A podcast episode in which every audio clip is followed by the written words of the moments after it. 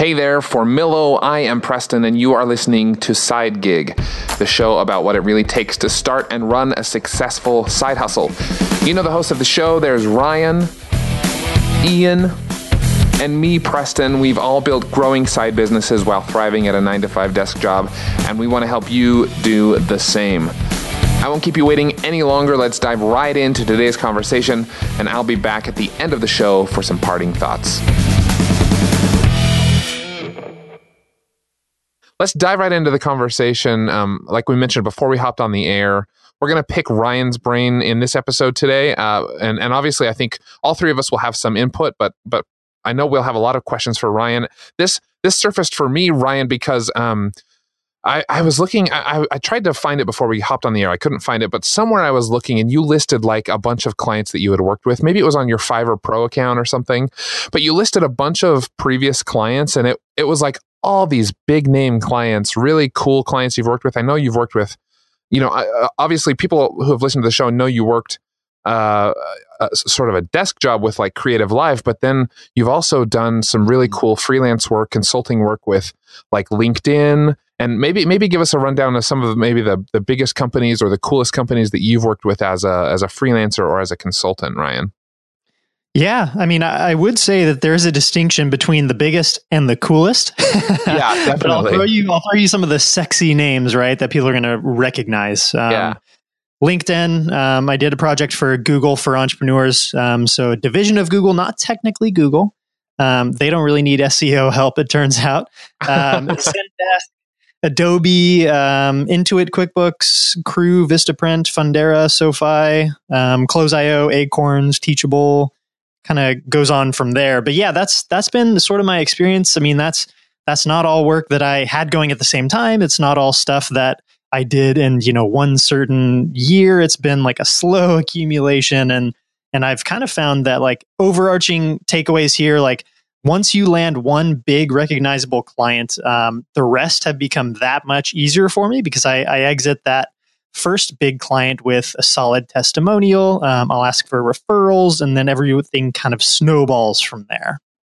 Okay, so let's back up just a minute then. So, so of these clients, was uh, I'm trying to recall just with previous conversations we've had. Was LinkedIn kind of the first big client, or, or what? What came first in terms of, I guess, yeah. snowball effect? LinkedIn was really the first like big marquee name one. Um, I I will say I had Creative Live on my resume at the time. That was where I was working sure, yeah. full time. Yeah. Um, when I landed the LinkedIn project, so I was still working my day job at Creative Live. Um, but yeah, the LinkedIn one was that was kind of a an interesting story of how it came to me. Should I just kind of dive into it for you? Yeah, that'd be great so. because I think the big question is like, how do you not only how do you get big clients, but but particularly how do I get my first big client. And obviously, mm-hmm. your story is going to be very particular to your situation, but I think we can probably capture a lot of valuable information from it. So, yeah, go right for it. Yeah. So, for a little bit of extra context, um, I do freelance content marketing. So, it kind of sits at the uh, intersection of digital marketing and freelance writing. So, a little bit of both, blend them together. Um, and the end result for most of my clients is something that ranks high in organic search or is you know highly shareable content. So that's sort of my my end result product. Um, and and the way that the LinkedIn contract came about is actually kind of crazy. Um, it all really started because of my blog. So on my site, ryrob.com, I have I don't know, by now, probably around 50, 50 long form SEO driven sort of articles um, that mostly tend to rank really, really well in organic search results. And so, talking about things like, you know, how to start a freelance business or how to start a blog, um, how to start a side business, lots of sort of topics like that. And basically, the way that this LinkedIn contract came about was that they were uh, noticing some of my articles ranking really well in freelance related search terms. So, you know, how to find freelance gigs, things like that.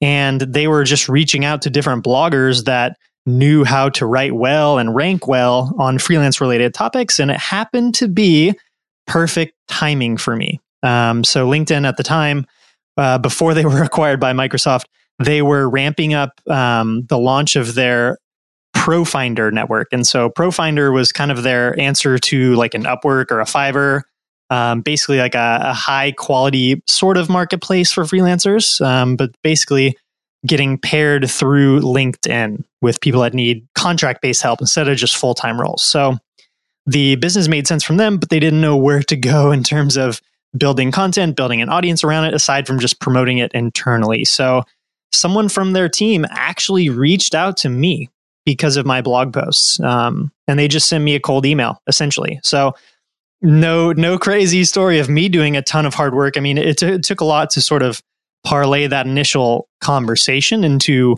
the gig that it ended up being. But as far as the initial conversation, they came to me.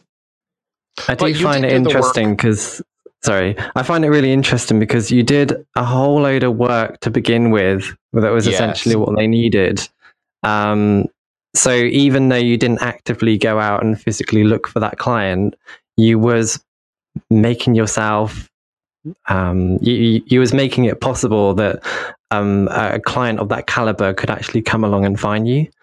Um, so I, I think that's what I take from what you said now. If you if you just keep putting out good content, eventually that first big client will find you. Um, I'd be really interested to know how you've actually gone about finding your um, next big client. Like, was you um, like did, did did you actively go out there and physically find those big clients or was it be- because you worked with linkedin that those other ones kind of just came into you no, I'll give you a really good example, actually. Um, so, you know, LinkedIn is this example of basically inbound converting into a really, really solid freelance gig. Um, but something where I did outbound um, is with Fundera. So they're kind of like a personal finance related content on their site. Um, and they do like small business loans. Basically, they have they have content for entrepreneurs and small business owners on how to run the money side of their business. So with them, I knew that you know, hey, this is a a basically a startup that wants to create tons and tons of content. They regularly publish a ton of stuff on their blog, and I'd already been familiar with them um, just because I see their content ranking well in organic search. So that's kind of my barometer for when I'm evaluating potential clients to pitch is like, okay, who's already kind of on you know my playing field. They they already know sort of what to do with content and maybe they're just looking for people like me who can help accelerate things for them. Mm. so you don't have to i like going to these clients that are going to be speaking my language. Yeah. You don't have to convince them it's a good idea to work with you or to or to mm. work on content marketing or seo or anything like that. Like they're already way past that initial phase because I think a lot of a lot of freelancers might reach out to the companies who aren't doing anything at all thinking like oh that's a huge mm-hmm. gap but what they don't realize is then they have to convince a potential client that they even should be doing it in the first place which means the client has to find budget for it and there's this whole barrier to entry that doesn't exist when I, I love that point when when they're already doing yeah. some of the things that you would be doing for them yeah. I mean, it's a huge difference between what you're actually pitching. That's how I sort of view it. Oh, so yeah. For me, that's with the Fundera example. And then, you know, very similar story with, with uh, landing my project at Zendesk too. Um, basically, the way that I landed both of those clients was by featuring them on my blog. And this is something that anyone can do. You don't have to have a crazy successful blog with, you know, millions of readers in order to use this strategy. But what I did was I I mentioned Fundera within one of my articles about, I think it was about business ideas, side business ideas. Um, and so I mentioned Fundera as one of these resources where you can go to get, you know, capital to fund your business growth. And so after I, you know, mentioned them in this blog post, um, I, I made sure that the post already looked like it did really well. So I bought some Facebook ads. I kind of injected some early social sharing to do to just make it look like a lot of people are reading it basically before many people really were reading it. Um, and then after I made this article look successful, after about a week of promoting it, I reached out to just cold emailed um, the marketing director at Fundera. I think it was content marketing director. So very specifically going towards someone that I believed to be a decision maker about yeah. their freelance writers and their content marketers, anyone external that they would hire to do content. Um, and I had no guarantees that they would you know hire me or that they would want to even hire external writers but I kind of try and maximize my chances by just reaching out to the person that has the highest possible um, chance of being the decision maker. Um, and yeah, that was that was basically it. I just cold emailed her. I said, "Hey, you know, very very um, particular about the way that I structured this email." I said, "Hey, I featured you guys over here on my blog. This post is already doing really really well. Would you mind just checking it out and making sure I got the mention correct?" And so I want to be clear. I didn't pitch them on anything in that original email. So I'm not asking them to pay me. I'm not asking to do a guest post. There's there's no ask on my end whatsoever aside from, "Hey, check out this cool ass thing I just did for you. Can you make sure I quoted you correctly?" And then the conversation grew from there and then I eventually spun it into a pitch. Can I just quickly ask, like the contact details that you've got? How did you how did you go about finding those? Oh, Ian, this is one of my favorite questions. I love doing this stuff. so the, the way that I do it has kind of changed a little bit as the tools grow, evolve, and change. Um, but at the time, I was using this Chrome extension for Gmail that was called Rapportive, R A P P O R T I V E. And it has since been acquired by LinkedIn um, which has actually made it a better tool. So it's it's now part of LinkedIn Sales Navigator, but it's a free extension still that you can get for Chrome. It connects to your Gmail, um, and basically what that allows you to do is to type in your uh, suspected email address for the person you want to reach out to. So, you know, for this example, it would be Ryan at Fundera.com or you know, maybe some alternative possibilities, ryan.robinson at fundera.com. You know, you can kind of cycle through the top five most common um, email naming conventions, and you'll usually find your person. And and basically, what you do is you you type these into your draft in Gmail. Um, then when you hover your cursor over these email addresses, if that email address is indeed associated with someone's LinkedIn account, then a little information sidebar is going to pop up to the right of your email and it's going to populate their picture, their LinkedIn profile, their Twitter profile, and you know, basically this is a, a form of validation. And so I'll, I'll, just basically cycle through all the possible email naming um, conventions for someone I want to reach out to. And then once I hit the right one, boom, that's it. Um, some cases, you know, you can like Google someone's email, find them, um, find them on Twitter. Sometimes people advertise it on LinkedIn. Um, but this this method is how I still do it today, and it works flawlessly. I love that. Can I? I'll share too, if I can, Ian, how I do it. It's, pretty similar to Ryan's, and I know there are like okay. dozens of extensions out there um, okay. that do similar things. I use an extension, a Chrome extension called Hunter. I think it's at hunter.io, and what it does is it's it, instead of uh, in your Gmail, sort of sort of making your best guess, and this actually can actually work together with Ryan's as well. But basically, you visit a site like if you were to visit, you know, fundera.com it would pull up a list of known email addresses at that domain. And if they have titles, it would pull up their title as well. So it pulls up um, known email addresses and then it uses like uh, some sort of algorithm to, to decide what the most likely structure of the email address is at that company. Then, on top of that, what you can do is go to LinkedIn, search employees, maybe search like content marketing or content director or director or you know whatever your keywords are in the in the advanced search in LinkedIn and you can put that person's name right into the hunter extension and it will tell you this is the most likely email address for that person that you're trying to reach and it's an 83% likelihood or whatever. And i that's how i've reached out to sponsors and partners and affiliates and all sorts of different people with mm-hmm. a huge amount of success.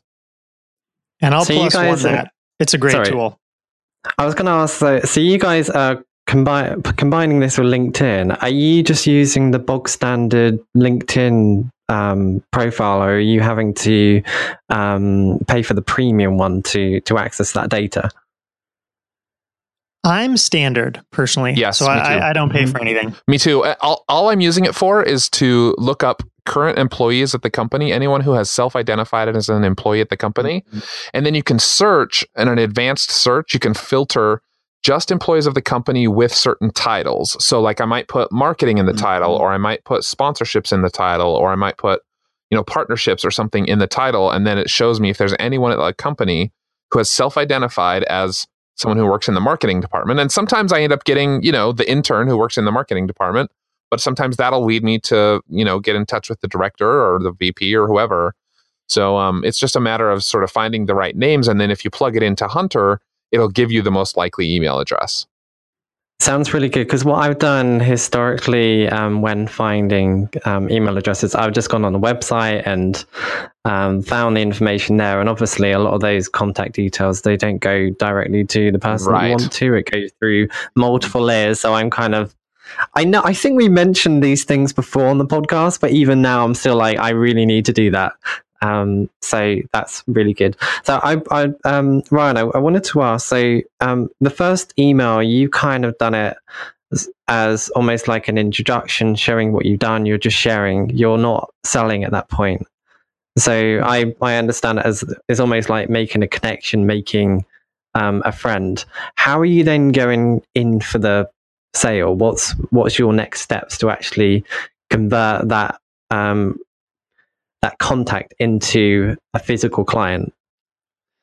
Great question. And, you know, to be 100% honest, um, it's never the exact same path. So it always depends on what the initial response is from the person. So uh, that has been a whole range of different responses that I've gotten from like, you know, Steli at Close.io. Um, when I did this tactic on him two years ago, he replied and pretty much was immediately like, Hey, how can we get you to do something like this for our blog? And so some people will basically automatically connect the dots of like, hey, you know, this this happens to be something similar to what we need and we need it right now. And so, you know, some of those people obviously aren't going to need your services right now and that's okay. That's not, you know, nothing against you, it's just a timing thing. But with I think with the Fundera one in particular, um, it took about two to three weeks to materialize into a deal. Um, and basically, when she replied to the first email I sent, um, she said, "Yep, that mention looks great." Didn't add anything else. It was pretty, you know, uh, pretty dead from the perspective of like, "Oh my gosh, am I going to be able to spin this into a paid project?" Um, but what I responded to after that was basically just like, "Awesome, this looks great. Um, you know, you guys produce some awesome content on your blog as well." Would you be interested in taking some uh, more outside contributed pieces?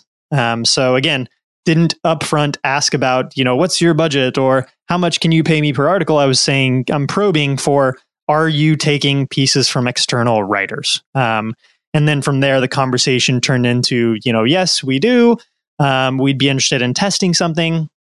Um, and I structured it as sort of just a, a one time post to test out a paid project with them. And and um, then eventually from there it turned into more of a monthly retainer deal. But that's that's how i typically end up structuring the start of most of my contracts is that i'll do like a, a one post test and then show them you know the way that i promote and then from there spin it into more of a retainer deal Hey everyone, it's Preston here with a quick interruption to tell you about this insanely cool company called Ecosia. With Ecosia, you can literally plant trees while you search the web. See, they use over 80% of their profits to plant trees around the world. They plant in hotspots around the globe where the value will be greatest for the environment and the communities living there. Plus, Ecosia is a privacy friendly search engine. They believe that an individual's personal data, including their search queries, are their own business and no one else's. You can learn more at ecosia.co slash sidegig. That's E-C-O-S-I-A dot C-O slash sidegig. And now, back to the show. I feel like you've answered my question and I don't have any more questions to expand on that. that is a good answer. I really want to add something um, because a lot of people ask me about how do I follow up with people who don't respond to my first email. Um, so I do a ton of cold emailing. I, I write about this a lot on my blog too. Um, if you just Google search cold email Ryan Robinson, I have a ton of content around how I personally do this and templates and things like that. Um, but I want to talk for just like one minute about follow ups because there's always this question I get from different freelancers like, okay, you know, how long do I wait before I follow up on that pitch I sent last week? Or should I email someone else um, if I don't get a reply from the first person I tried emailing? Um, And personally, I believe, and this is something that uh, you know I work with Steli at Close.io a lot. He's really drilled this into me as well. Um, that there is no end to following up ever until you get a clear yes or a clear no. And so I personally believe that, especially with freelance projects, um, you know, you're trying to insert yourself into someone else's established business and processes. So you have to make a case for yourself. You can't be shy or ashamed from, you know, asking for paid projects and really demanding what you feel that you're worth. And honestly, it's going to take following up with most people in order to get to a reply. It's the exception when I go from cold email straight to, you know, a nice casual flow all the way to a contract being signed. So I'll usually sort of stagger my follow ups. I, I, don't try and email someone every single day until they reply. I'll, I'll add little gaps of time. You know, when I send my first email, um, if I don't hear back within three days, I'll reply on that same thread. I'll just assume that they're busy. Um, and I'll basically sort of keep that cadence going of every three or so days, um, sort of depending upon who the person is, how busy they might be. Um, and if I don't hear back after three or four follow ups, I'll just reach out to someone else on their team. Um, I'm going to assume that either they're not the best fit to have this conversation with me or um, they're just too damn busy straight up. And so I don't take it, any of it personally ever. Um, and I'll just keep going on down the line until I'm able to speak with someone and get a clear yes or a clear no. I'm curious. And so I've done some cold outreach as well. Uh, obviously, we talk a lot about it at Millo as well. We have a, a sort of workbook course for for cold emailing. I recommend in the course. Well, I don't know if I recommend. I give the option. I share that there's the option to sort of automate your follow up. Right. That I agree with you. The mm-hmm. power of the follow up is incredible follow up at scale can be quite difficult. And I've gone back and forth in my own business between, uh, you know, all manual follow up, just keeping track like in a Trello board or somewhere when I need to follow up with whom, uh, but but I've also sort of swung the complete opposite where I automate it all through something like reply.io and uh, and I try to humanize that as much as I can but but then I started getting a lot of those myself from other people and it started to feel really robotic. Do you I mean Ryan what's what's your take on on you know automation? Is there a good balance there? Do you it all do you do it all by hand or you know sort of manually or or what's what's your take I don't know if it's like old school or what, but I really do shy away from automation tools when it comes to following up in my freelance business. So that that I view as a much more important sort of like B, well, first of all, it's B2B. So I think that the sales cycle is just always going to be longer. And I don't want to have the chance of my automation somehow sending the wrong message at the wrong time mm, or, yeah. you know, tripping myself up at all. But I mean, I'll use, I guess you could sort of say that some of the tools I use um, are automation ish because they, they help me remember when I need to follow up. So I, I do actually use Close.io for managing my email for my freelance business. And, and you can basically trigger follow ups. You can do this in something like Gmail too, um, the new Gmail or using Inbox by Gmail both have the options to sort of just snooze emails. And so after right. immediately after sending an email, I'm going to snooze that or I'm going to set a follow-up reminder for 2 or 3 days from now if I if no one's replied on this thread, bring this back to my inbox. And that's kind of sets it as the next to do. And I, I do always write sort of somewhat personalized messages at least. I have some stuff that I kind of keep as like, you know, canned responses or canned follow-ups, but um I'm always personally sending them and, and trying to customize it a little bit at least. Yeah, I like that. I, I've I've tend you know over the last I guess eight months or so I've tended to lean that way more as well. It just I, I don't know if it's becoming more common, but people can see right through the the hey, just checking in one more time, and then in their email it says three days ago, six days ago, nine days ago, 12 days ago. and it's like, oh, okay, well, I'm just on like an endless loop until I respond to this email or whatever. So, I, it, well, I'll tell you what what did it for me. What made me go back to full personalization because I've experimented with automation. Um, yeah, but to be honest with you, it's it's just the volume of automated crap I get and how I feel exactly. when I see those messages or read them. So I just assume that everyone else, you know, gets the same volume of yeah. crappy sales emails. Yes. And so I want to write something personal. That happened to me too. I started getting emails and I was getting them from like people I had responded to. So I'd responded to people and had whole conversations with them. And then six days later, I mm-hmm. would get this like, hey, just wanted to make sure you saw my email. And I'm like, well, hold on. Clearly, your automation software is crappy, and and what I'm worried about is that like my automation software is just as bad as yours. You know what I mean? And I don't want that. I don't want to give that experience. And particularly, it's one thing when you're like asking to guest blog on someone's site, which is what a lot of requests I get are. But when when um you know when you're asking when you're trying to impress someone land a new client that could potentially be a, a five figure deal or something you don't want to look like you don't have control of your own email or something like that exactly and are those things deal killers i don't know not necessarily right but you don't want to look like a goofball yeah yeah exactly I've got a slightly um, off-topic question um, about this. I'm I'm thinking um, when you've actually got in touch with these big clients. I, I know based on what you said, it sounds like a fairly casual conversation, and you're um, agreeing something. Uh, do you have any like, or would you ever prepare any like PDF document that explains more about you and your services that you might want to send over because that's the type of thing that I would think that I would need to do for some of these big clients so that they like understand who I am and what I can offer them. Do you do anything like that or are you just keeping it fairly casual like like what it sounds like?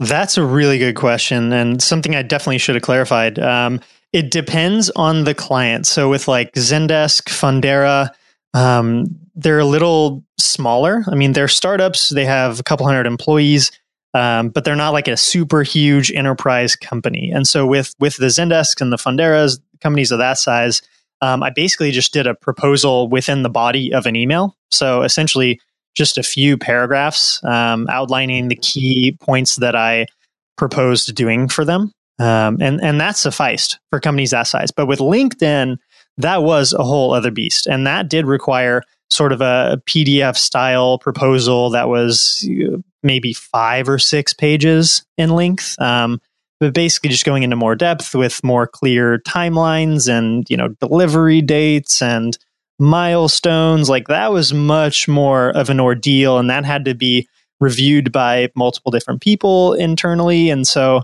you know, that, that was one of my big takeaways too, that, um, enterprise companies, companies that are just massive, they have a very specific um, procurement process. So you have to go through certain internal stakeholders and sign off from different people that you may not even know about and go through their you know invoicing setup process and get paid 90 days after you send them an invoice like there's there's a lot of crazy things about working with enterprise companies that um, some people may or may not like personally that experience working with LinkedIn um, is what made very clear to me that I would rather work with um, more of the scrappier startup, you know, size 50 to a couple of hundred in size. Um, but yeah, to, to answer your question, Ian, um, I usually have some form of proposal, whether it's in the body of an email um, or something that I whip up more customized. Okay, sounds really good. And um, how do you know what to actually put in that? Is that just driven based on what the client specifically need, um, has asked for? Because I know you mentioned about um, timescales and stuff like that. Is that something that you would just put in there anyway? Like where, how, how have you been able to find out what to actually put in that document? That's all. Basically, it's everything that I'm proposing. So I'll usually take the first crack at timelines. Um, so, you know, if I'm, let's go back in time just a week, if I'm talking to someone and we're close to getting a deal closed and it's like, you know, nearing the end of June, I'm going to propose that the new contract starts on July 1st. And then based on that, I'm going to say, you know, the first post is delivered by July 15th, the second one by July 30th, um, you know, this milestone on this date. And so I kind of take the, I guess, first swing at mapping out those bigger deliverables and timelines and things like that. Um, but sometimes it is informed by conversations I've had with the uh, prospect beforehand. I would say maybe one one sort of overarching theme that I'm sensing here, and I, I'm a believer in this as well, is make it as easy as possible for them uh, to not only make a decision, but to to say yes, that their decision be yes, right? Like mm. instead of sending a fully loaded PDF over that they have to then download, they might be on their phone. It might be a pain to download and view on a phone. Like it, there's still a lot of business that happens on a on a desktop or on a laptop. Um, but instead of instead of having something I have to download or a Word doc or a whatever, maybe maybe a link or maybe right in the body of the email, like you suggested, Ryan, makes it really easy for them to scan and see what's going on. You know, really short sort of. You're always a copywriter when you're selling, like really short explanations. And then, like you said, Ryan, if mm-hmm. you offer the timelines and the deadlines and the cost and everything, and they can just say yes or no, um, ideally yes, or you know, come back with revisions or something it just makes the whole process go a lot smoother instead of saying like okay when do you need this by? When do you need this by? When do you need this by? And then they have to come back with all of these dates and it can be overwhelming for them and it can really draw out the the process of actually making the deal. Yeah i agree with you on that. Um, i think maybe there's there are some tools you can use to help make these processes easier, right? Like a HelloSign for just doing quick contracts or, you know, Bonsai that has yeah, yeah. some more in-depth contracts, things like that. But uh, I mean, I'm always a fan of trying to just make it extremely simple, like ridiculously simple. I'm, gonna, I'm not going to whip up a proposal at all unless I feel that I really need one or they ask me for one. Yeah. Mine's always deal points in an email um, and oftentimes that serves as our contract, even like, um, yeah, like just hit reply up. to this email and yeah, say that that's good to go. Yeah. Well, good. We're we're at about a half hour here, folks. I mean, what what have we what have we left out? What do we want to tackle in the last couple minutes here of the episode? I think this has been really, really enlightening. I think it's been really solid. Like from my side, I can't physically think of anything more. I, I guess the only thing that I would probably ex- expect from this is like knowing specifically how to get that first big client. And uh, that sounds like a difficult one to answer. And based on what Ryan said, you just need to keep doing good content that is on the same playground as um, the the clients that you want to reach, and uh, hopefully they will eventually find you. I don't know. That's probably something that mm. we hmm. could look to address if possible. I mean, I think tie I think, that up a little bit. Yeah, go go ahead, Ryan. Yeah. So, I mean, my whole philosophy is basically using my blog or, you know, a portfolio site or something like that to go out and highlight examples of what I can do for my prospective clients. And so that's that drives everything. My blog drives my entire sales process. So that may not be the best fit for everyone. And I think you can get away with not having a blog um, if you're doing just strictly cold outreach. Um, but you have to basically figure out a way to instill confidence in the people that you're reaching out to. You want them to immediately make a connection that you're a good potential fit to help them out with what you're pitching them on. Otherwise, you know, if they if you're a freelance writer and they can't find anything about you online or find any portfolio pieces of yours, why would they hire you? So that's that's again what everything comes back to for me is how do you make it very very easy for them to say yes. And that's through giving them examples, whether it's, you know, in a Google Doc that you can send over or published publicly somewhere where they can just click through and check them out. And, and the stronger that you make those examples, um, the more confidence you're going to build with them. Mm, that's really good. So basically, just keep creating good content and then um, you know, actually start reaching out to potential businesses that you can work with. And if your work's on the right caliber, you're taking the right approach, then fingers crossed you should be able to get those clients. I think all the information, I think all of the advice in this um, uh, podcast is is really good, and I can't think of any more questions. Just need to go out there now and physically try it out myself. and I think when you say create good content, you know, you, potential clients just want security assurance that that you can do the kind of work that they need done. That might be um, you know, a really cool Instagram account where you've published designs or photos or some or whatever work you're pitching. You know, that might be a LinkedIn account that has s- some really great examples of your work. Like you don't have to create a, a blog that gets 200,000 visitors in a month just just to be able to you know do some cold outreach. That obviously works for Ryan because a lot of the work he's doing is around getting traffic and and that sort of thing to a blog. I mean, it's he's created the very thing that he's selling. So if you can do that anywhere and show that you can create it and, and solve the problem that they're looking to solve, then then you're in. All right, guys, thank you so much for the conversation today. I think it's been extremely helpful. I, for one, found a lot of value in it, and hopefully the listeners have as well. We'd love to hear from Very you if so. you enjoyed the conversation. Mm-hmm. You can reach us at shows at millo.co. And uh, we'd love to hear what you think about this episode. Next episode, we're going to chat a, a, little bit more about inbound uh, client, uh, getting clients sort of via inbound like uh, search. And I'm really slaughtering this. This is quite a pitch I'm giving here. But basically, we're going to talk about uh, how Ian uses search and social media to to generate new business all the time. It's going to be a great episode. So stick with us for for the next show. And for now, we'll say goodbye. Thanks, guys there it is. A big thanks to Ryan and Ian for their help with today's episode. Be sure to check out their podcasts in the show notes of this episode as well. Before we jump off the air, remember to visit sidegigshow.com where you can subscribe to receive regular updates about this show and other podcasts by Millo as well. SideGig is a production of Millo. You can learn more about us and listen to our other podcasts at millo.co. This show was edited by the very talented Danny Gilman at echopodmedia.com. Thanks, Danny. Keep hustling, everybody, and we will see you in the next episode of SideGig.